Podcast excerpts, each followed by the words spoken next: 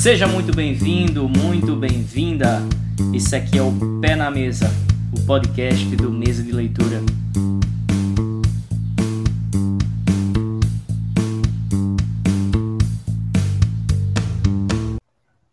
Vamos que vamos, pessoal. Salve, salve para quem preferir. Dando início mais uma vez aqui ao Mesa Cast, o primeiro episódio do ano sem o time caseiro, a gente tá com o time caseiro desfalcado aqui, mas hoje é um podcast especial. A gente tá recebendo aqui duas pessoas que não tinham participado ainda, que é o caso do nosso colega Josielto, que é colaborador do Mesa, tá sempre aqui conosco. O caso de Felipe, que não é colaborador fixo, mas está sempre contribuindo com a resenha, participando da página. Ele não é colaborador ainda, mas são duas pessoas amigas, duas pessoas que estão sempre aqui conosco. E eles hoje vão falar de um tema muito palpitante, vão discutir ali, fazer algumas digressões sobre a sociedade, sobre o mundo do trabalho, sobre os desvirtuamentos oriundos disso, sobre empreendedorismo e sobre os reflexos que isso tem na cultura pop, como tem no mundo do trabalho. Para os que ainda não conhecem, está falando aqui em Felipe Cordeiro. E desde já é um prazer ter você por aqui, meu irmão. Valeu, Marcos. O prazer é todo meu. Quero agradecer aí o pessoal do Mesa de Leitura, né? O pessoal do podcast Pé na Mesa. Dizer que é uma satisfação estar conversando com vocês conversar um pouco sobre esse livro que é, ano passado foi uma das leituras que mais assim me impactou e às vezes a gente acorda já cansado, né? A gente não entende o porquê. Esse livro fala um pouco disso, né? Que tipo de sociedade nós estamos vivendo hoje. Então, um teaserzinho aí é, que eu diria, muitas vezes a gente está cansado, a gente já acorda cansado e a gente não entende por quê. Esse livro dá algumas pistas. Então, vamos conversar um pouco sobre isso aí. É um prazer também conversar com o Josieudes. E é isso aí, galera. Tamo junto. E aí, pessoal, eu queria agradecer a oportunidade também de, de estar aqui. É, Marcos falou comigo, ele sabe que eu sou um cara que assim, se apaixonou pelo Byung-Chul Han, é, pela obra dele, né? É uma obra de, de filosofia contemporânea. E, e assim, eu empreendo. Então, quando eu empreendo, eu vejo a crítica de Byung-Chul Han dentro da minha vida de forma é, é, é muito clara, assim, muito explícita. É, eu conheci Byung-Chul Han na universidade, no curso de pedagogia, através do meu professor Daniel, professor de filosofia, e eu lembro que na época ele pediu que, que a gente lesse o segundo capítulo. E aí, quando eu li o segundo capítulo, eu disse: caramba, eu estou vivendo isso e eu preciso conhecer o resto. Aí li o livro todo e hoje eu tenho, acho que, todos os livros lançados do Byung-Chul Han hoje aqui na, na na minha biblioteca caseira aqui. E, assim. Uma, é uma, uma... Alexandria, um rapaz modesto. uma discussão urgente, né? A gente precisa acordar, como você falou aí, sobre a ideia de normalizar isso. É, a gente precisa acordar para que isso não seja realmente o, o, normal, né? Que essas doenças que a gente tem hoje, é, Burnout, TDAH, enfim, todas as doenças neuronais, né, como eles chamam, é, que isso não seja um padrão e que a gente consiga curar a sociedade nesse sentido, né? E eu acho que é isso. Vamos seguindo. E eu agradeço, eu agradeço também aqui a Josias por ter pronunciado o nome dele, porque eu te, vocês notaram que eu fugi umas três vezes, não é, não é impressão. Eu realmente estava com medo de ser cancelado aqui pela comunidade sul-coreana, já que a gente já é cancelado pela comunidade dos animes, já é cancelado pela comunidade da Marvel e da DC. E, enfim, mais um cancelamento para conta para esse, essa, essa, iniciativa podcast. Seria complicado. Então, Josias, valeu aí pela moral. Senhores, fiquem à vontade.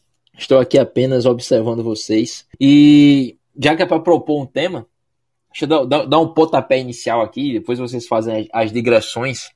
Me diga uma coisa, já que a leitura ela tem se mostrado extremamente atual, como é que foi esse insight de vocês? Vocês estavam de uma hora para outra conheceu o livro e disse, caramba, é isso mesmo? Como é que aconteceu? Faça esse bate-bola à vontade de vocês aí. Pode começar, Jocildes. Fica à vontade aí, já que você fez a outra introdução. Massa. Então, eu, eu conheci o Byung-Chul Han na universidade. Assim, eu confesso a vocês que é, a minha, o meu trânsito assim pela, pela escola em si não era algo que, que me motivava. Assim, eu sempre via é, é, sei lá, muita coisa inútil, não entendia o porquê né, das coisas e não entendia o porquê de estudar. E aí, quando chego na universidade, esse professor Daniel, ele foi uma, uma lanterna, assim, né? Aquela ideia do professor iluminador, assim, dizer, ó, oh, isso aqui é necessário, a gente, a gente precisa saber. Até porque é, saber é poder, e, e na, na sociedade, quando a gente se apresenta é, nesse meio competitivo, às vezes você é passado a perna por não saber. Vamos, vamos enfim, resumir desse, desse, desse jeito, dessa forma. É, e aí criou uma sede em mim que eu não sei explicar o porquê, que desde lá, enfim, foi quando, quando eu iniciei a minha biblioteca e comecei a ler um pouco sobre tudo. É, Marcos já me conhece, que sabe que eu gosto de saber também um pouco sobre tudo. É, a gente até entrou num paradoxo aqui com a minha irmã, Marcos também conhece a Fernanda, que sobre inteligência, né? É, será que eu sou inteligente mesmo ou se eu tenho ou eu só tenho um monte de conhecimento acumulado sobre várias áreas diferentes, enfim, de dar nó de gravata, fazer o pão, é, é, é mais ou menos isso. E, e não, duplo que você dá, não? Sim, também, e, eu, e, borboleta também. Eu só sei fazer o duplo, pronto, você já testa mais uma vez aqui. Você sabe fazer quantos nó de gravata aí, Felipe? Rapaz, eu não sei nenhum. Eu sempre procuro a ajuda dos universitários aí, dos amigos advogados aí, acostumado. Eu só sei fazer um nó de gravata aqui, o rapaz ele já chega nos humilhando aqui, que entra o pão ele já faz até uma borboleta aqui também, mas enfim. o YouTube tá aí pra isso, né? Vamos que vamos. é massa. Então, aí, assim, quando, quando eu vi, quando eu li o, o Byung-Chul Han, principalmente essa obra da Sociedade do Cansaço, né? Que foi a obra proposta pra gente discutir hoje aqui, foi justamente eu estava exausto, tendo que trabalhar e estudar, ir para a universidade, e virar madrugada editando foto e atendimento ao cliente, acorda cedo e desse vai, vai, vai, e você não consegue perceber que você está numa máquina de moer e é uma coisa que cada dia lhe suga mais e, e acelera mais e caramba, aí eu vi o Byung-Chul Han fala lá sobre que a gente vivia numa época de, de a sociedade anterior, né? A sociedade da disciplina. É, ele fala sobre a exploração, que era uma exploração que acontecia do empregado, do, do empregador com o empregado. Então, o empregador explorava o empregado a partir das relações de trabalho. E aí ele faz uma relação, enfim, é uma obra. Eu vou, vou abreviar aqui. É uma obra que precisa também de uma de uma certa de um certo repertório, porque ele fala sobre o, pan, o panóptico de, de, acho que é Jeremy Bentham, acho que é assim que se pronuncia, também, para eu não ser cancelado aqui também, que é justamente aquela ideia... A comunidade inglesa é mais tranquila com a gente. É pronto, pronto, Existe, existe um, um, presídio onde o centro tem um revestimento fumê e ficam os guardas, e ao redor ficam as prisões. E aí é, os presos não conseguem enxergar os guardas. E aí quando os guardas, sei lá, por algum motivo eles saiam dali, caso eles saiam dali, os presos continuam com a sensação de que estão sendo vigiados. Então, essa exploração que acontecia antes na é, é, é, aquela história do cavalo amarrado na, na cadeira de, de baquelite ali, né? Exatamente. Ele não puxa. Então, isso começa, a gente começa a ser é, explorado e explorador.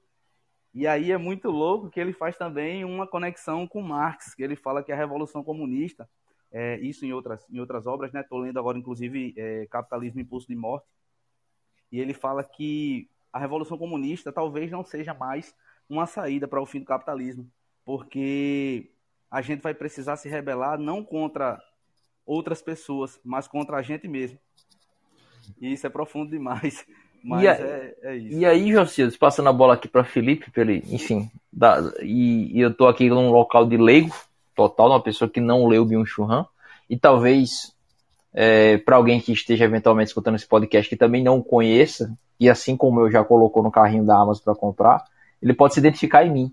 Mas me diga uma coisa, Felipe, isso, pegando com base nisso que Josias falou, é, ele trataria eventualmente de alguma normalização desse cansaço como regra?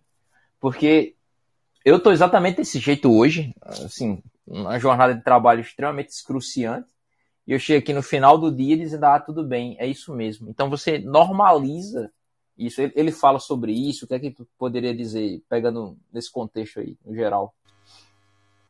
Então, né, valeu, Marcos, aí pela questão.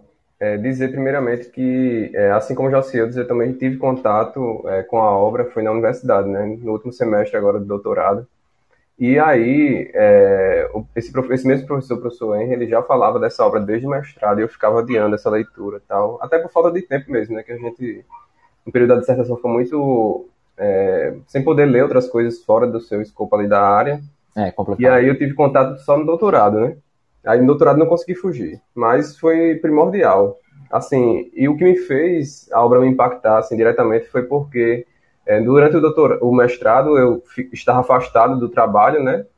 E nesse período de eu terminar o mestrado para retornar, iniciou a pandemia.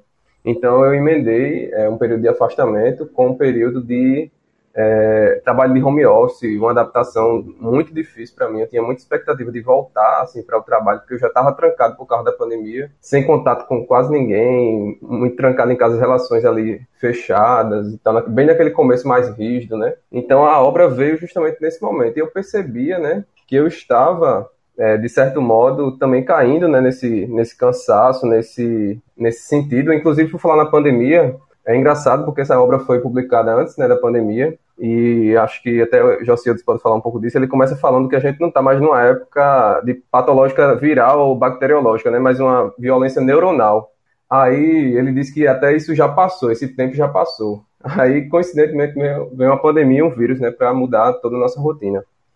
Mas então, aí eu me vi, de certo modo, nesse caindo nessa autoexploração, né, assim. Ciclo vicioso, né, bicho? Isso, isso eu sempre fui uma pessoa, assim, muito intensa, assim, eu sempre me cobrei muito, sabe, assim, e, tipo, eu sou um cara sem palavras, assim, em questão de estudar, de não ficar parado, eu sempre me cobro demais. Por exemplo, eu, eu passei no concurso, né, do IF, acho que foi, foi em 2015, comecei em 2016, eu disse, não, vou tirar pelo menos um ano sabático para descansar, arejar a mente, não sei o quê. Quando foi com seis meses, estava fazendo especialização. Aí terminei a especialização, fiz a seleção do mestrado, entrei no mestrado, e disse, não, no mestrado vou dar um tempo aí embalei pro doutorado. Aí tô aqui. E tô nessa piração, tô nessa, nessa rotina, é, de certo modo. E ele fala, Marcos, aí que você falou, de certo modo, ele fala sobre essa questão.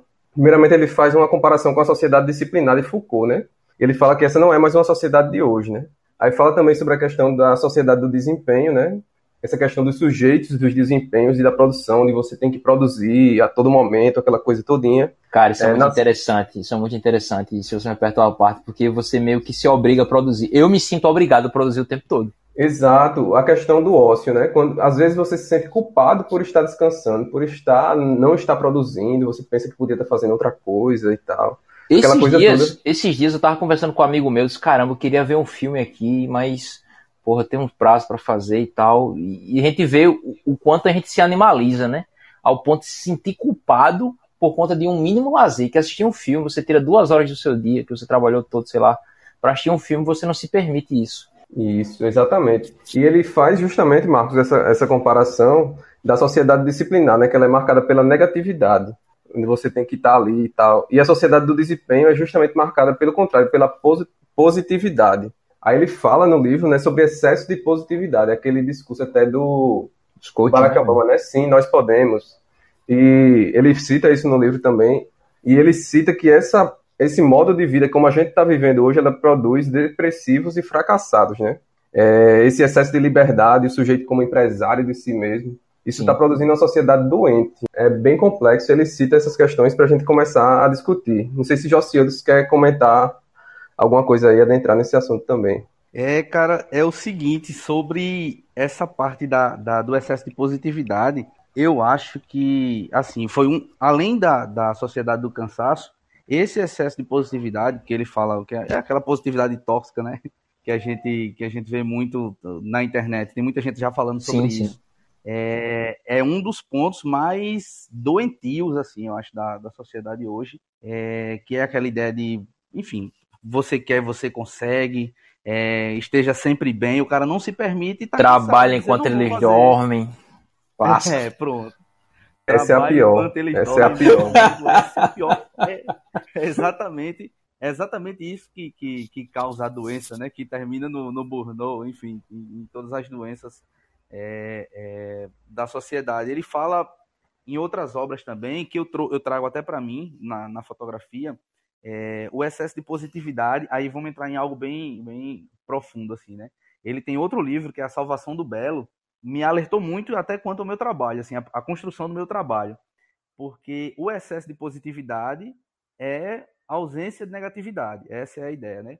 É, quando a gente vê uma imagem lisa, ela é uma imagem fluida, lisa, sem nenhuma negatividade, sem nenhuma ranhura. É, e aí, quando a gente vê os conceitos de beleza que a sociedade impõe, é o cabelo liso, é a pele lisa, e aí você faz caramba, e meu trabalho, será que meu trabalho está contaminado com isso? E aí ele traz um alerta, inclusive, sobre a gente é, é, que é o lado negativo é o que há de único. Então, aquela aquela característica que é diferente, que diferencia o Marcos do Felipe ou de qualquer outra pessoa, é a parte negativa da imagem do Marcos, vamos dizer assim, né? A parte que não é fluida, é a parte que você vem fluido e você para ali, naquela característica única, ela para, você olha, admira e depois você passa e você vai encontrar outra característica que é única também. Então, Dá para assim, dizer é que é a parte real, Josias? Ou estaria viajando sim, por fazer essa associação? Sim. Sim, sim, sim, a parte real, justamente porque é, somos diferentes é, é, em natureza, digamos assim. Então, a gente tenta lapidar as diferenças para criar uma sociedade toda igual. Sacou? É essa a parada. Mas por quê? Aí ele vem sobre a sociedade do desempenho, faz uma crítica. É, ele, assim, ele, ele cita o, o, neoliberalismo como já uma adaptação do capitalismo, né? Sim. E esse neoliberalismo é, ele traz também a ideia de sociedade do controle na psicopolítica, né? E assim, pessoas iguais são mais fáceis de você criar uma fórmula de controlar. Se as pessoas são diferentes, você não consegue criar uma linguagem que abranja todo mundo. Então, assim, é, ele, ele fala que o sistema molda as pessoas para que todos sejam iguais, para colocar todo mundo numa caixinha e que se, se, consiga controlar todos ao mesmo tempo. E controlar para o consumo e, enfim, para alimentar o sistema, né? Sim, cara, e assim, eu não quero estar tá nadando no raso e acho que vocês devem concordar.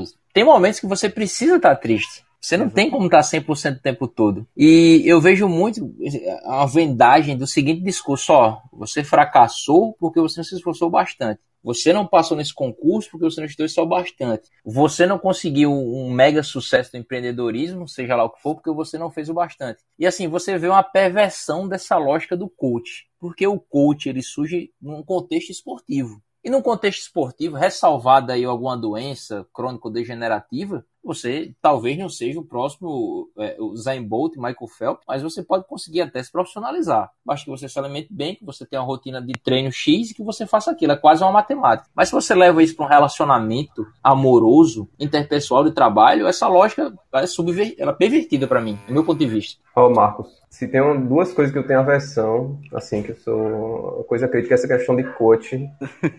eu não tenho paciência. Tamo junto. Não tenho paciência. Tem outras coisas aí, mas eu não vou entrar em polêmicas hoje não. Mas essa questão do coach é a maior picaretagem, assim, que, que a gente E a galera que foi resgatada aí no, no monte. Lá no alto da montanha, bicho, pelo amor de Deus. 3 mil reais, né? 3 mil reais. Não... Vale morte, né? Se não é assim. Atrapalhando, atrapalhando o, o, o trabalho bombeiro, do bombeiro. Pelo amor de Deus. Mas... No, God, please, no! No! Mas, justamente, assim, uma questão que eu sempre falo com meus amigos, assim, né? Se você, até Josiados que trabalha com essa questão de imagem, de fotografia, eu sempre digo assim, olha, se você estiver triste, o último lugar que você deve adentrar, vamos dizer assim, é o Instagram. Porque lá você só vai encontrar pessoas partilhando suas alegrias, suas felicidades. Vai ter lá o seu, a sua vitrine, né, com fotos bonitinhas, ajeitadas. Isso. E a gente cria, né, uma ilusão de que aquelas pessoas, que as pessoas, um padrão, né, vamos dizer assim, que a gente vive realmente daquele jeito, né? E o Instagram, ele também estimula uma questão que ele faz uma crítica muito grande, que é a multitarefa. Ele tem isso como retrocesso, né? Ele, e a gente vive, a gente está aqui fazendo uma coisa, está trabalhando o celular com a notificação e tal. E naturalmente ele fala assim, até compara a gente com os animais, é, a gente não é de certo modo na evolução acostumado a estar fazendo tantas funções assim. Isso é uma coisa de, vamos dizer, de um século para cá, talvez até menos, né? Que foi quando os sistemas operacionais criaram essa questão de multitarefa e tal. E uma coisa que esse livro, ele, esse ponto ele me tocou profundamente. Eu não sei para Josiel dizer assim, é quando ele fala que falta uma vida contemplativa. Vida contemplativa não é só aquela questão, a gente pensa logo né, nos monges lá, nos religiosos rezando, não. Mas não é só isso, não. É você ter um tempo no seu dia para assim cuidar de você, para olhar para dentro, sabe? A gente é, é convidado tanto a olhar para fora, olhar para o exterior, olhar para o Instagram e a gente não tem esse tempo para olhar para dentro. É e isso produz de certo modo assim, né, pessoas vazias, pessoas sem, digamos assim, essa vida contemplativa que ele diz mesmo, assim, é como o Marcos está dizendo, você está ali, você se sente culpado por tirar duas horas para ver um filme, então tirar um tempo para você. Isso também não, é uma vida obrigatoriedade de estar sempre bem, né, bicho? Que é humanamente impossível, né, cara? Não, olha, eu vou fazer um, um, levante aqui, um, uma hashtag aqui. Pelo direito de estar triste e de estar mal. Sim. Porque parece que você não tem mais esse direito, não é isso? Até meu orientador, e aí puxando, enfim, puxando só um, dando uma viajada aqui um pouquinho, porque a preguiça hoje é demonizada. E você não tem condição de estar produzindo o tempo todo, ininterruptamente. Você precisa ter um momento vazio ali, uma pescaria, digamos assim, ócio, grosseiramente falando. O né? ócio, né? Até o ócio tem que ser, tem que ser o ócio criativo, o ócio produtivo, tá doido. É absurdo. Até o ócio você tem que trabalhar, até no ócio, né? É um absurdo isso. É, vocês, vocês gostam de anedotas? Pode dar. Por favor, fica à vontade. eu estava escutando uma anedota lá naquele programa da TV Cultura, Linhas Cruzadas, né? Que é do Pondé com a Thais Oyama, acho que é esse o nome dela. Isso. É jornalista, né? É jornalista. Isso. Aí tava falando uma anedota lá que eu acho que representa bem essa questão da sociedade do cansaço, né? É a pessoa lá, o indivíduo que saiu de casa, trabalhou, fez mil e uma atividades, passou no supermercado, passou no banco, trabalhou, voltou, pegou o carro, tá, aquela coisa todinha. Quando chega em casa, no corredor, ele começa a escutar uma música de fundo, assim, uma música romântica, aí já dá um frio na espinha, né? Aí chega lá o companheiro, a companheira, tá com aquela surpresa. Fez uma noite, programou uma noite de amor e você tá morto de cansado. Então, a pessoa ali que já bateu meta no trabalho o tempo todinho, quando chega em casa vai ter que bater meta também. Então, acho que essa anedota ela fala bem da sociedade do cansaço. Aberta, a câmera fechada, no último minuto, o árbitro levar o apito à boca e não apitar, são 11h30, então acho que eu já posso usar desse palavreado. Vocês me desculpem, mas ele pipocou, ele é um bananão. E isso se reflete nas relações, né? Assim, tem até estudos aí que mostram que as pessoas estão. Nunca se fez ah, tanto menos sexo quanto, quanto se faz hoje questão de filhos, aquela coisa todinha. Isso tem afetado também as relações, né?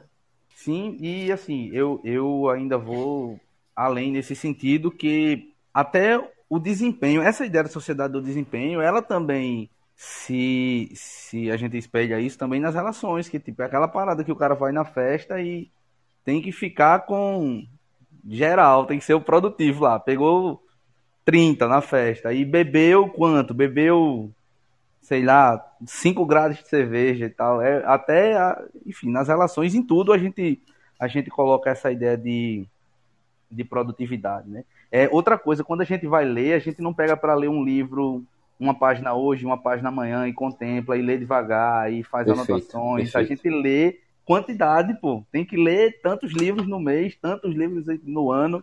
E, e, e isso é doentio, velho. Isso é isso que tá adoecendo a sociedade, né? É uma meta atrás da outra. Mesmo quando você não quer fazer uma meta, ah, não, você é um homem culto, vou ler. Você está fazendo uma meta de leitura. Sabe-se lá para quê? Exatamente. E nisso aí eu faço. Quando chega na meta, dobra a meta. Sim. Isso aí eu faço uma crítica à academia, né? Porque a academia tem muito isso, assim. Muitas vezes os professores passam leituras densas, assim, que nem precisa tanto daquela coisa. Claro que você precisa de um certo nível de aprofundamento, mas muitas vezes são é excessivo, entendeu? E quando junta com outras disciplinas e tal, aquela questão todinha. É, eu, eu falo até brincando com o pessoal, né, lá, Tipo, quem é pós-graduando, quer chamar mestrado, doutorado, as férias que você tem é para você produzir artigos das disciplinas que você terminou. Então, olha Isso. aí o tipo de férias que você tem para você descansar. E você vira um, um, Na realidade, você. E aí, posso estar falando uma viagem, né? Porque é, você vira um produtor de artigos, né? Exato, é uma máquina aquela necessidade, assim, e sobretudo para os bolsistas, que são praticamente obrigados ali o tempo Isso. todo, produz, produz, produz. Você acaba diminuindo um pouco a qualidade, porque você tem aquele número X para fazer. E eu acho que é o contrassenso da ciência, né? Que é você produzir saber, mas é quase um, uma parada é... coercitiva e perde o objetivo, perde o objeto, do ponto de vista. Entra a questão qualitativa, né, também aí. Sim, você sim. produz, muitas vezes você só replica resultados, você fica dizendo a mesma coisa ali em vários artigos só para produzir produzir e tal, aquela coisa todinha. E eu acho que tem uma coisa que posso puxar aí para o Jocildes comentar também, que entra nesse sentido também, dessa questão da sociedade, do, do, desempenho, e tem outro tipo de sociedade que é caracterizado, que é por Hannah Arendt, acho que é assim que se fala o nome dela. não Sim. quero ser cancelado. E ela fala sobre essa questão da sociedade do trabalho, né? Que essa sociedade do trabalho, ela reduz o homem a um animal trabalhador no mundo moderno. Então, todas as formas de agir e de produzir, elas se resumem ali ao trabalho. É como eu acabei de dar o um exemplo, né, da pós-graduação. Você é, tá ali na produção, tá nas atividades, fazendo aquela coisa lá, você tem um recessozinho, umas férias, mas é para produzir também, e o orientador quer o artigo ali e outra coisa. Isso não só na, na, na pós-graduação, acredito que Josias, como fotógrafo, tem muito isso, né, de fazer o trabalho, tirar as fotos, chegar, editar aquela coisa toda, mandar para as pessoas verem e tal. Então, acho que entra um pouco aí, né, Jocildo? Felipe, Felipe, é, você vai recomendar esse podcast para os seus orientadores, não? Rapaz, eu Não, né? só, só sabatina aqui.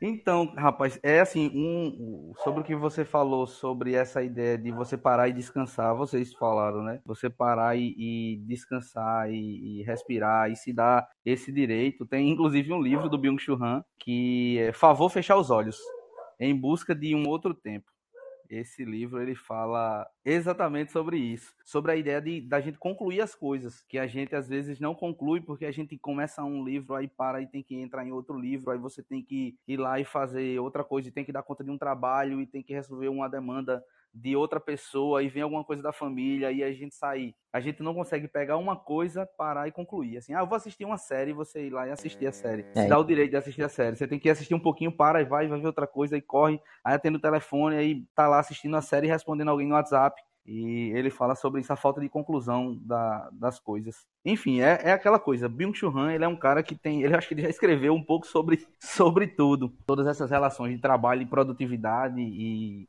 da, e alguém que bota o dedo na ferida, né, bicho? Pelo que eu tenho observado nos comentários de vocês, é isso. Exatamente. É cada, cada página tira uma venda, assim. É uma coisa que é, que é surreal. Eu, eu tenho sofrido, assim, com essa ideia do, do desempenho, porque há uma concorrência é, do mercado em si, né? Uma concorrência, uma concorrência que já existe, que é do sistema. A gente, a gente aprende na escola que a gente vai passar numa prova do Enem lá, que tem a concorrência, a gente escolhe o curso lá pela nota junto com a concorrência. Então, assim, a nossa educação é uma educação para concorrência, né? A gente está competindo sim, sempre sim. uns com os outros. É, isso acelera a produção de uma forma, mas a crítica de Byung-Chul Han é justamente quando essa pessoa que cobra, que é o seu concorrente, é você mesmo. Você já deve ter escutado isso inúmeras frases, inclusive dos coaches da, da, internet por aí, que o seu único concorrente é você mesmo. Você tem que ser hoje melhor do que ontem e amanhã melhor do que hoje. Essa, isso motiva o cara a ser melhor, só que é justamente isso que faz com que você se autoexplore assim a, a, até a exaustão, porque não existe um limite, né? Não existe um controle. Na sociedade disciplinar,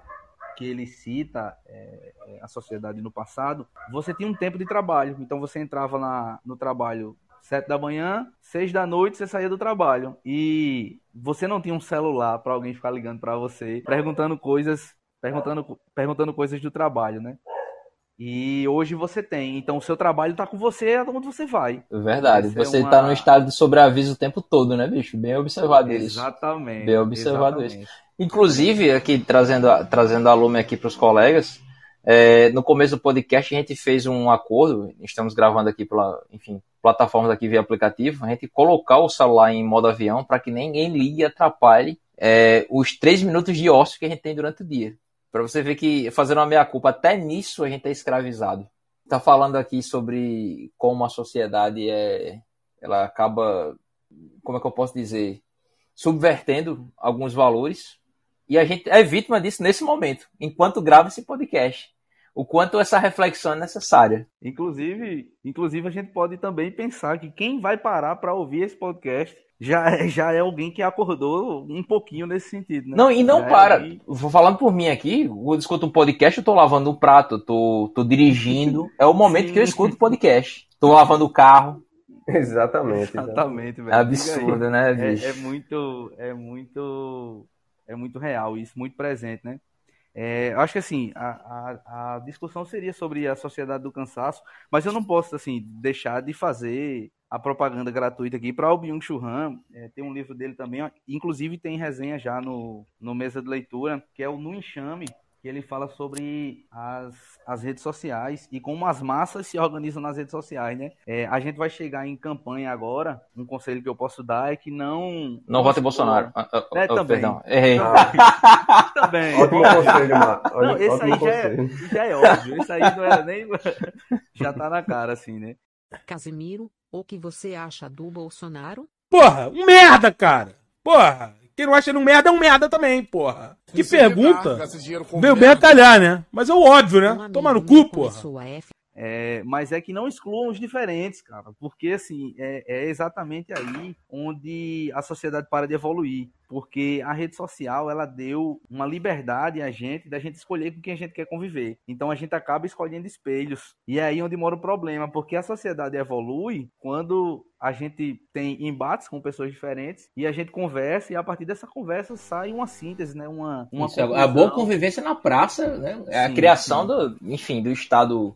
Exatamente. Então, é, é- se a gente para de, de, de fazer essas relações com, com os diferentes e a gente cria grupos, ele fala justamente sobre o enxa- enxame digital, que é um monte de gente junta que pensa da mesma forma. E ninguém se mistura porque ninguém é diferente. Não existe mistura. Eu sou igual a você, que é igual que somos iguais. Eu, você e Felipe. E quando a gente se junta, a gente não produz nada de diferente, de grandioso, porque a gente já é a mesma coisa. A gente só é aquilo mesmo. Entende? Então, assim, quando a gente, a gente vai para o, o debate e a gente tenta o convencimento lá a partir do nosso ponto de vista, mesmo que seja doloroso, aí a gente volta para a ausência da dor, excesso de positividade, né? A ausência de negatividade, a dor como a negatividade, que o Byung-Chul Han fala muito sobre isso. Essa, esse embate, a gente não quer fazer esse embate justamente porque a gente quer uma sociedade com excesso de positividade, onde não tem dor. O embate é uma dor, o, o relacionamento profundo é uma dor. Dói você amar, né? Tal, tem essa. Dói você ter aquele amor que não é correspondido. Isso dói também. Então a gente tem. Aí a gente vai lá para Balma, né? Também. Uma sociedade rasa, de relacionamentos rasos, exatamente por causa do excesso de positividade. A gente não quer negatividade. A gente não quer sofrer. A gente não quer conversar com alguém que pensa diferente da gente. E isso é, é por isso que É. eu falei lá no início que o excesso de positividade, ele é,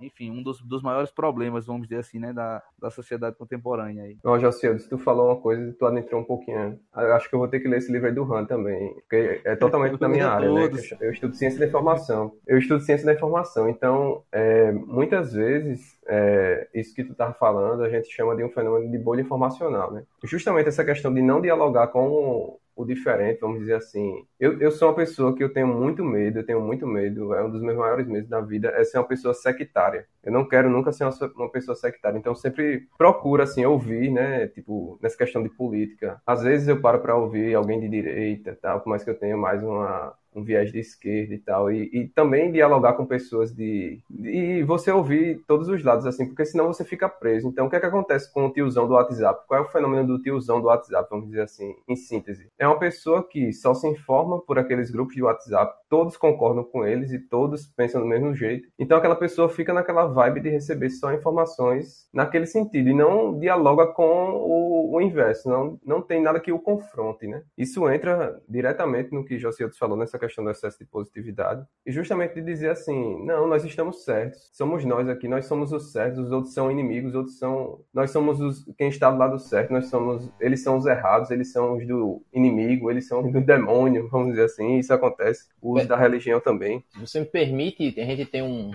um filósofo alemão, inclusive ele é o, o idealizador do nazismo, um dos, né? Que é Carl Schmitt, e ele falava dessa, dessa relação amigo-inimigo de ver a política, né? A gente já viu que isso não levou a humanidade para um bom lugar. Não mesmo, não mesmo. Pois é, e é, acho que dando, trazendo um pouco mais né, para a questão diretamente da sociedade do cansaço, muitas vezes a gente tá cansado e a gente não tem, digamos assim, paciência para dialogar com essas pessoas, porque muitas vezes, assim, eu confesso para vocês, é muito surreal algumas coisas que eles acreditam, né? Essas teorias conspiratórias, antivacina e tal, mas a gente tem que ter muita pedagogia, assim. Eu acho que a esquerda, de certo modo, nós da esquerda, nós somos um pouco prepotentes, assim, arrogantes. A gente falta um pouco de pedagogia para a gente Falta, conversar. falta. Com as pessoas e, e, e, chegar lá e dizer, olha, fulano, não é assim não. Eu converso com muita gente de direita, assim, alguns colegas, né? Eu tive muita influência conservadora na minha vida, no colégio militar, na igreja, na família também. Então, eu converso muito com essas pessoas e eles dizem, rapaz, você é de esquerda, mas você é diferente. Com você eu consigo dialogar e tal. Porque muito, tem muita gente que age com uma certa prepotência, entendeu? De não quer, não aceita o diálogo. Então, é como eu disse, eu tenho muito medo de ser uma pessoa sectária. Então, a gente precisa, principalmente nesse ano de eleição,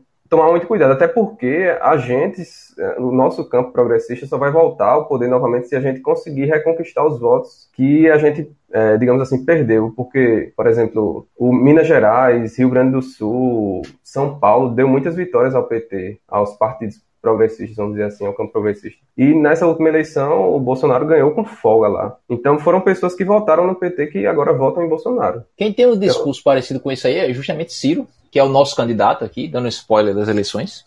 Sim. Pelo menos a, a, título de primeiro turno. Eu digo nosso aqui, eu falo meio de Felipe, certo? Não estou falando pelo é. companheiro Jocildes. Até então. Mas, até então. Ele fala muito isso, a gente não pode estar tá colocando todo mundo na bolha, na, na vala comum do nazismo, não. Há fascismo, há, há, há pessoas com esse pensamento, sim, sem dúvida.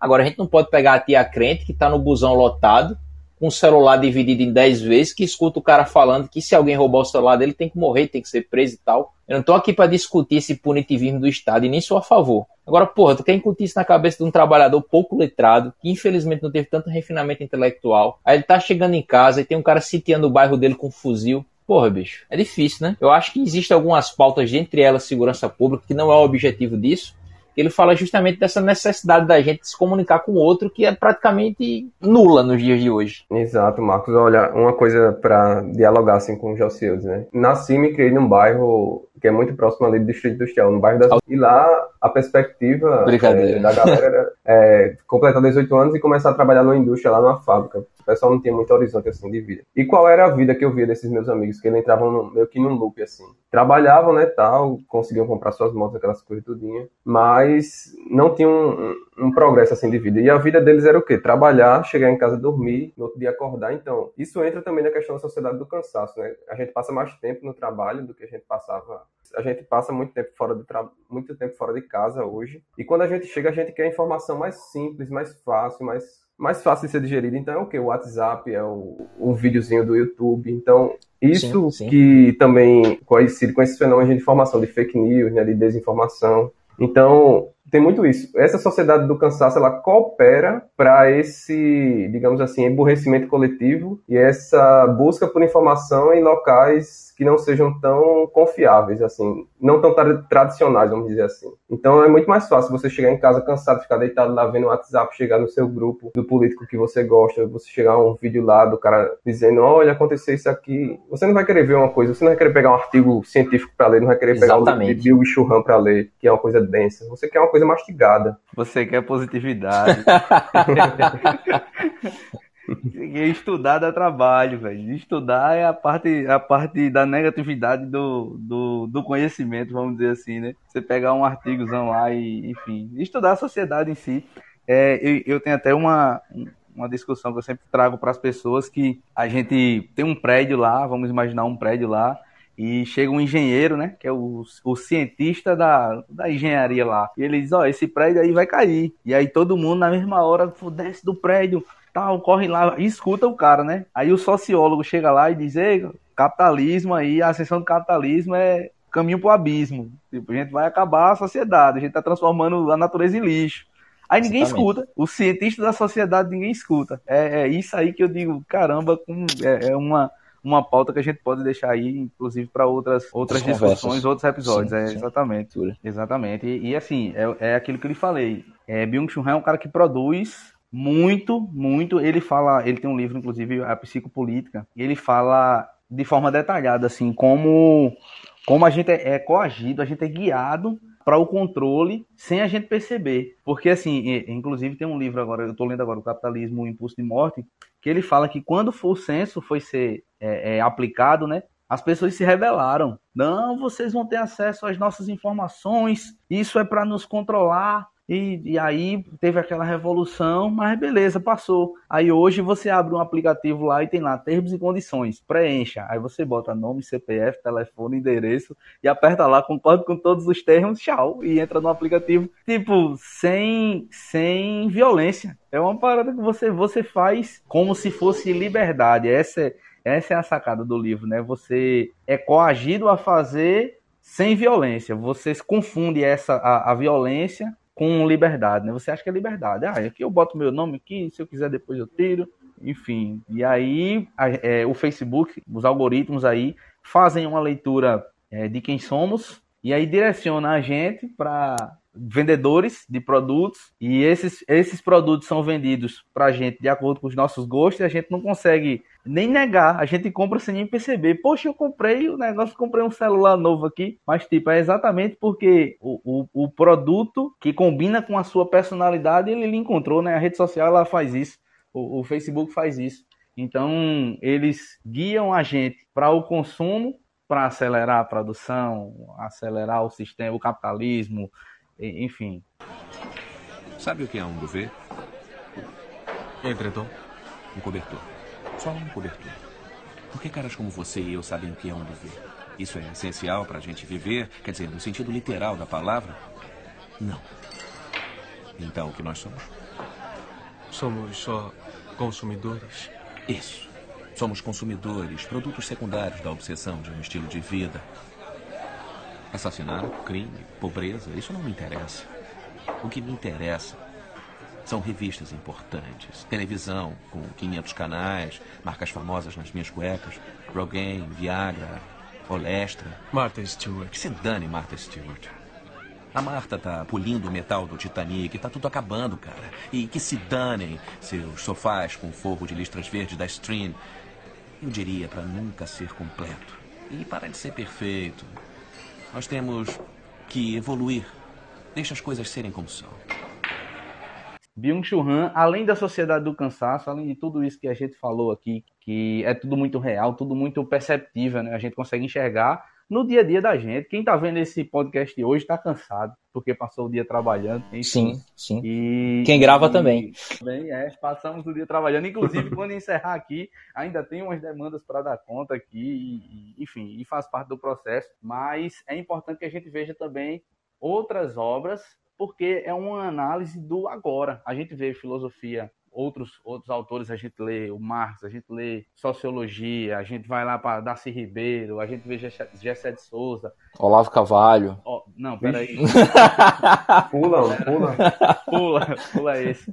Mas, assim, é algo muito profundo e algo muito contemporâneo. Então, assim, a gente precisa, é, nesse capitalismo impulso de morte, o, o estalo maior, assim, né? A gente, não sei, não sei vocês, mas a gente vê que há um movimento na sociedade como se o mundo do, dos investimentos fosse a salvação para aquela ideia da educação financeira vai ser a solução para o fim da pobreza e tal. A gente vê essa, essa onda aí, né? E eu não sei se vocês percebem, mas enfim, as redes sociais deram essa facilidade. O cara tem lá milhões de reais, sabe um pouco de investimentos e ele paga lá um anúncio patrocinado, lá uma publicação patrocinada e essa publicação chega para mim, para você, para enfim, vários que estão assistindo aqui, como se o mundo dos investimentos fosse algo mágico e tal. E aí Byung-Chul Han faz uma crítica exatamente que, assim, capitalismo impulso de morte, no sentido de a gente acumula o, o, capital, acumula o dinheiro de forma infinita. Esse é o espírito do capitalismo, né? É o acúmulo infinito, exatamente para que não se pare de produzir. Então, quanto mais você tem, mais você quer e mais você produz, e você vai crescendo esse bolo e, e nunca é suficiente, né? Nunca é suficiente, mas é exatamente aí que entra o paradoxo, porque é justamente esse acúmulo, esse consumo e essa aceleração da produção que vai fazer com que a sociedade acabe. E aí, como é que você acumula pensando em nunca morrer para poder usar esse dinheiro algum dia na vida? É justamente esse acúmulo que vai fazer você morrer. E aí a gente entra na sociedade do cansaço que você pode morrer até antes, né? Com AVC, com um infarto, com alguma doença causada pelo, pelo excesso de trabalho e o excesso de, de, de produtividade. Então, assim, paradoxos profundos, enfim, é muita coisa que, que a gente precisa precisa ler. E assim, a, a leitura de Byung-Chul Han não é um não vai ser um livrinho fácil de se ler. É, é não vai ser um afago, né, bicho? É, Felipe, Felipe deve concordar comigo que não é aquela leitura fluida também assim. Ela é aquela coisa que você lê uma página e fica meia hora pensando. Inclusive, os livros são livros de bolso. Exato, Então, exato. Você não vai ver livros grandes, são livros de bolso, mas você lê parece uma enciclopédia, assim, é uma, é uma coisa monstruosa de conteúdo e referências. Então, assim, se eu pudesse indicar, é isso aí, meta Então. Byung-Chul Han e leia todos. Então, Jocildes, quando eu peguei esse livro para ler, eu disse, "Oxe, livro bem fininho, vou terminar num instante aqui. Oxe, quando eu comecei, vi que não é uma coisa tão, tão simples não, porque realmente faz a gente refletir e, assim, não é que é uma leitura difícil, digamos assim, um, vamos dizer assim, leiga não, não conseguiria entender. Dá para entender, assim, mas é denso, entendeu? É, é, é um pouco complexo. Alguns pontos que ele coloca. Mas dá para entender de boa, assim. Só ter aquela questão de paciência e de ler com calma, né? Se a gente conseguir, né? Porque a gente tá na multitarefa aí, a notificação do celular, alguma coisa assim. Quem é que- multitarefa não consegue, não. Exato, que a gente não consegue, né? Então, é, sobre isso que tá falando e já seguindo para, digamos assim, os encaminhamentos, encaminhamentos finais, né? No capítulo 5, na, na pedagogia do ver, tem um ponto que ele fala dessa questão da hiperatividade e ele faz uma crítica a isso, justamente porque a hiperatividade ela retira as ações livres, eles dizem assim. Você não é mais livre, é isso como o Marcos estava dizendo, assim, a gente meio, de certo modo, é escravo do estilo de vida que a gente vive hoje, né? Um ponto, eu acho que já no, no capítulo 7, que ele fala assim, que é o da sociedade do cansaço mesmo, que ele fala assim, que esse excesso de positividade, a elevação do desempenho leva a um infarto da alma. Eu não sei se, se ele é religioso, Pesado. mas ele, ele, ele traz essa essa frase, eu achei, assim, impactante, sabe? Um conselho que eu daria para os ouvintes aqui que porventura venham escutar esse podcast e, e para deixar eles com, com vontade de conhecer essa obra é o seguinte: o que mais me impactou foi justamente é, essa questão da vida contemplativa que ele chama atenção isso assim, você tirar um dia, um dia, uma parte do seu dia para você para olhar para dentro. Isso aí tem me feito um bem tão grande, foi uma das minhas metas para esse ano assim. E eu tenho tentado, né, exercitar isso, por mais que a gente tenha muitas obrigações, muitos estímulos, muitas coisas para fazer. Mas isso tem me feito um bem enorme, assim. Eu acredito que se todo mundo conseguisse tirar um tempinho ali. Faz quanto tempo que você não consegue. Você assiste uma série ali com o celular do lado, você começa a assistir, você fica impaciente, vai olhar o celular. Você, Isso, vê, você pausa já no cinema, cara. A gente tem feito isso, pô. Não, cinema. olha, eu fui assistir Homem-Aranha no cinema, eu fiquei indignado. O cara do meu lado tava com uma menina do lado dele e eu cabo o tempo todo no celular, meu amigo. Eu fiquei com ódio. Fiquei com ódio. Mas isso aí é, tem, tem um, Tipo- tem um pouquinho de idade também. Aí tá chegando, aí a gente já. a gente fica um pouco intolerante, né? A gente ficando velho. Mas assim, outra coisa que essa questão de idade que tu falou, Marcos, uma coisa interessante. Eu acho que a nossa geração, não sei quantos anos você tem. Eu tenho 28, né? Vamos dizer. Tô chegando nos Eu 30. tô com 32 já. E Não posso mais cantar eu Fábio acho- Júnior, não, bicho. Pronto, vocês, eu acho que a gente pegou essa fase de transição, sabe? Das tecnologias, que teve um momento que a gente não tinha Sim, nada, sim. teve um momento que a gente tinha internet ruim, péssima, que era de escada.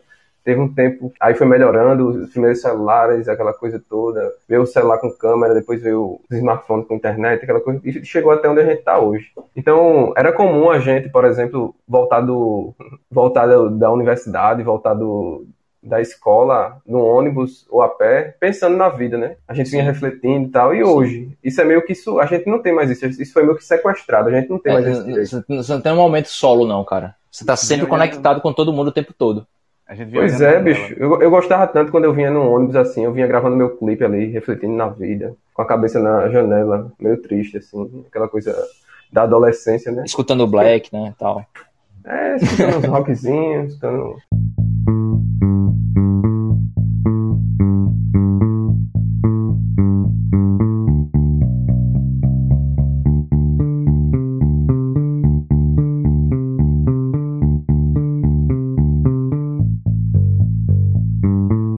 Se só a sociedade do cansaço como tema, mas eu acho que é um apanhado geral, né? Porque eu não consigo, é, é aquela coisa. Byung-Chul quando vai escrever a sociedade do cansaço, ele passa por Foucault, ele passa por Freud, ele passa por, enfim, muitos autores. E eu não sei se é isso que eu não consigo falar da sociedade do cansaço sem citar as outras obras, velho, as outras obras, porque é, é tudo muito interligado. É, é muito doido, assim. Pra você ter ideia, até o, o touchscreen do, do celular aqui é liso. Ele fala exatamente por isso, para que não haja nenhuma negatividade. E você vai passando o feed assim eternamente e isso nunca para, tá ligado? Porque é um excesso de positividade. É, é, é muita coisa, pô. É, é muita, tá tudo muito relacionado.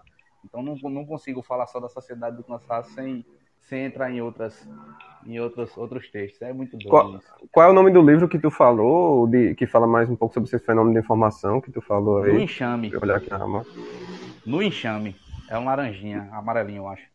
Ah, já tô vendo aqui. É, ele fala, inclusive, ele fala que é, a rede social ela, ela faz esses grupos e esses grupos eles não são nenhuma massa, porque ele fala justamente que a massa é algo que se conecta, né, e se mistura e não há o que se misturar na massa digital, no enxame digital, porque são todo todo mundo é igual, então é como se fosse indivíduos singularizados dentro de uma bolha. Então, e, e outra coisa, a massa ela se junta com um objetivo, né? Quando a gente fazia o movimento estudantil, enfim, os grupos de jovem, qualquer massa que fosse fora do digital, a gente tem um objetivo. E aí, quando a gente faz essa massa nesse enxame digital, não tem nenhum objetivo, é só para juntar lá uma galera que pensa do mesmo jeito, não, que não leva nada a lugar nenhum. É muito doido, velho. Tô dizendo a você, é, é, é muita coisa, assim.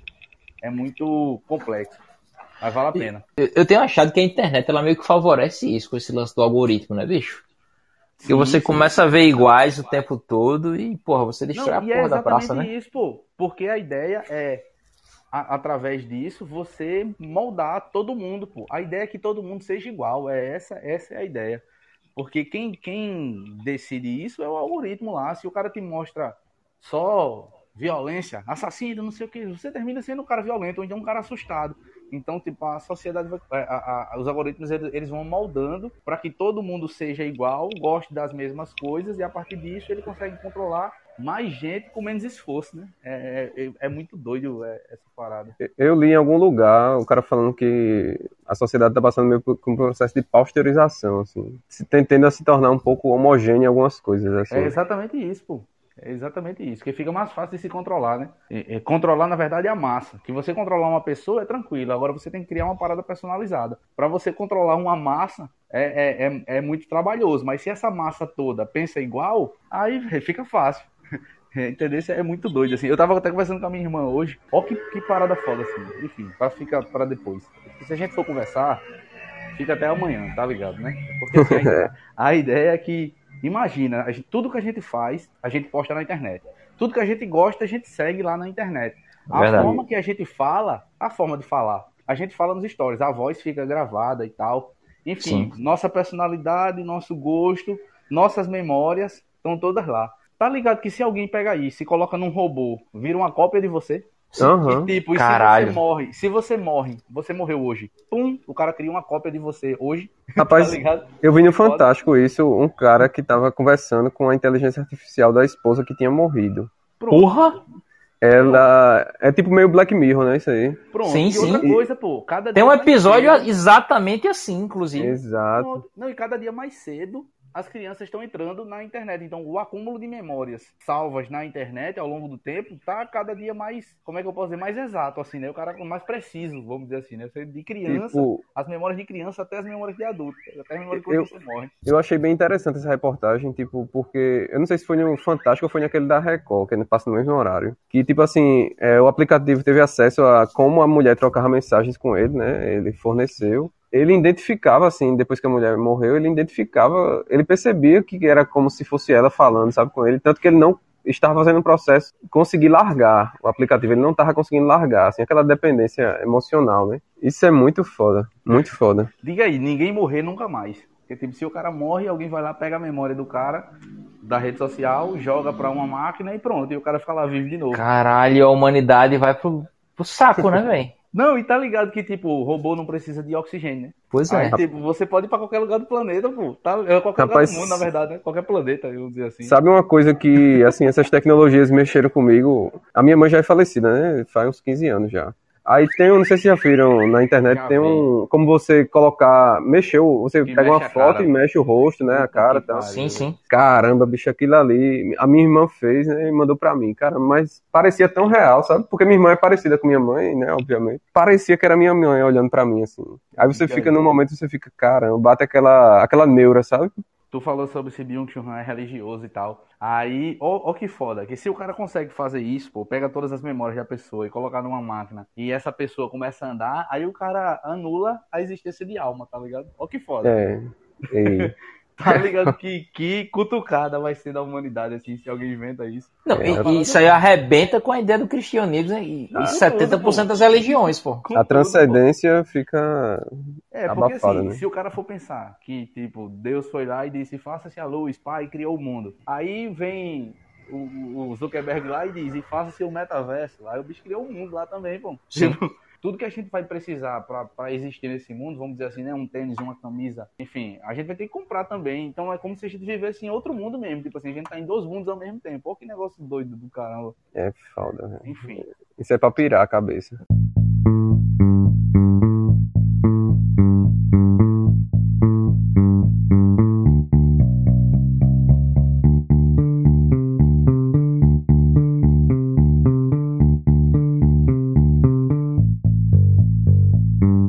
Mas aí, senhores, já embalando aqui a nossa versão do podcast, e eu queria aqui, a título de finalizar, e fazendo uma, uma reflexão barra revelação. Esse podcast, a ideia desse podcast aqui, era que nós nos reuníssemos uma vez na semana, abríssemos uma cerveja ali para os que bebem, enfim, um café, para que a gente pudesse conversar sobre temas que a gente gostava, Marvel, super-herói, um livro, e mesmo assim a gente não tem conseguido fazer semanalmente. Óbvio, se você vai juntar três, quatro, cinco pessoas, cada uma necessariamente vai aparecer alguma coisa, tem família, né, tem obrigação laboral. Mas veja só, nós não temos conseguido durante um dia na semana se reunir para fazer algo que a gente gosta. E eu tô falando desse podcast aqui. Olha a autopoese da crítica aqui. Olha como, é- como a gente tá aqui para criticar uma parada que a gente é vítima. E eu não tô falando de vocês dois que estão chegando aqui hoje. Eu tô falando eu, Renan, Joelson, Luiz Elias, Manuel que tá aqui há mais tempo, vocês que estão chegando aqui agora. Mas veja só a dificuldade que a gente tem de fazer algo que a gente gosta. Então eu, é, eu deixo essa reflexão aqui e passo a bola para os amigos, ao tempo que eu agradeço aqui as pessoas que estiveram aqui conosco nessa conversa breve, deixando obviamente as portas abertas para Felipe e para Josias comparecerem sempre. Foi muito bom, eu só posso agradecer vocês aqui. E sai uma pessoa melhor do que entrei. E com mais atenta e tentando ser, digamos assim, menos responsável. Viver mais um pouco do ócio, que é o que faz parte da vida. Isso aí, Marcos. Eu agradeço demais a participação também. Byung Chul Han é um cara complexo, tem muita coisa que a gente deixa passar, porque cada livro, é como falei, é um livro de bolsa, é uma enciclopédia, então tem outras áreas que a gente pode discutir depois. Mas, assim, uma coisa que fica de alerta pra gente é que, tipo, a gente evoluiu pensando lá na pré-história, né? Porque a gente parou e a gente se juntou. Porque se lá atrás o cara fosse cuidar da criança ao mesmo tempo, enquanto caçava, enquanto lavava um pedaço de pano lá, enquanto lavava a caça, enquanto fazia um fogo, é, o animal ia vir e comia a criança. Então, tipo, a gente tem que parar e fazer uma coisa cada vez. E foi, foi assim que a, é, a sociedade se junta, faz o fogo e alguém sai para caçar e só caça, depois volta e faz outra coisa, enquanto outra pessoa faz outra coisa. Mas essa ideia de multitarefa, se a gente tentasse ser multitarefa, a gente ainda estava lá atrás tentando fazer o fogo, caçar e cuidar da cria ao mesmo tempo e não tinha saído disso, né? Então, assim, é importante a gente entender que a gente precisa parar, faz parte do, do processo, inclusive para que a gente crie novas coisas e novas relações e novas, novas formas de, de, de nos relacionar. né? Acho que a ideia é essa. Então, deixa, deixa aí como pensamento. Então eu queria só agradecer pelo papo, foi muito gostoso conversar com vocês, foi muito bom, né? Assim, foi um papo maravilhoso. Conhecendo Josieldes aí é uma coisa também da, do tempo atual, né? Que a gente conhece pessoas só virtualmente. E é um prazer conhecer você, Marcos já conhecia de longa data. E agradecer ao podcast, né? Agradecer ao Mesa de Leitura, dizer que foi uma satisfação. E aproveito para fazer um jabá. Aí eu também faço parte de outro podcast, se Marcos me permite. Por favor. Que é o, é o podcast do PPGCI da UFPB, Programa de Pós-Graduação em Ciência da Informação da UFPB, que é o arroba Consciência Info. E lá a gente procura, né, justamente trazer também é, esses assuntos de ciência ligados à informação também numa, numa linguagem mais fácil, num bate-papo mais leve, mais descontraído, né? Para facilitar, assim, a questão da compreensão desse, desse fenômeno de ciência. E dizer que é um papo muito legal em relação ao livro, ao RAM. Fui provocado também nessa conversa, através de Josias, a conhecer essas outras obras que ele mencionou. E o ouvinte, né, eu reforço o que eu falei há pouco atrás. Olha um pouco para a tua vida contemplativa, olha um pouco para dentro, tira um pouco desse tempo para ti. Isso vai te fazer um bem enorme. Você pode até pensar que você vai estar na lógica da sociedade do consumo, você pode até pensar que você está perdendo tempo, que você poderia estar fazendo outra coisa. Mas esses minutos que você vai dedicar a olhar para dentro, essa vida contemplativa vai fazer um bem tão grande para você que você não pode nem imaginar. Então, leiam o livro Sociedade do Cansaço. Desse modo, assim, acho que a grande chave que ele dá, uma pista que ele dá para a gente tentar é, enfrentar essa sociedade é justamente isso que eu tenho falado da vida contemplativa. Então, acho que é isso. Fica aí o recado. Perfeito. Mais uma vez aí agradecendo as pessoas que estão conosco. A gente convida vocês a se inscrever nas redes sociais. Eu vou deixar aqui o, o podcast linkado aqui, tanto nos stories do Instagram, quando a gente postar, como na descrição do capítulo do podcast Felipe, que hoje nos brindou com sua presença. Que tem resenha no mesa também. Eu acho que é de Silvio Almeida a tua resenha, né, Felipe? Isso, isso. Uma, das, melhor, uma, uma, das melhores do canal, vale dizer. Então fiquem à vontade oh, lá para ver. Eu vou linkar também. Vou linkar também. E é isso, a gente se despede por aqui. Um boa noite, bom dia, boa madrugada, boa tarde, não importa a hora que você estiver ouvindo. E a gente encerra por aqui a nossa resenha eventual do Mesa de Leitura. Então até mais, pessoal. Um grande abraço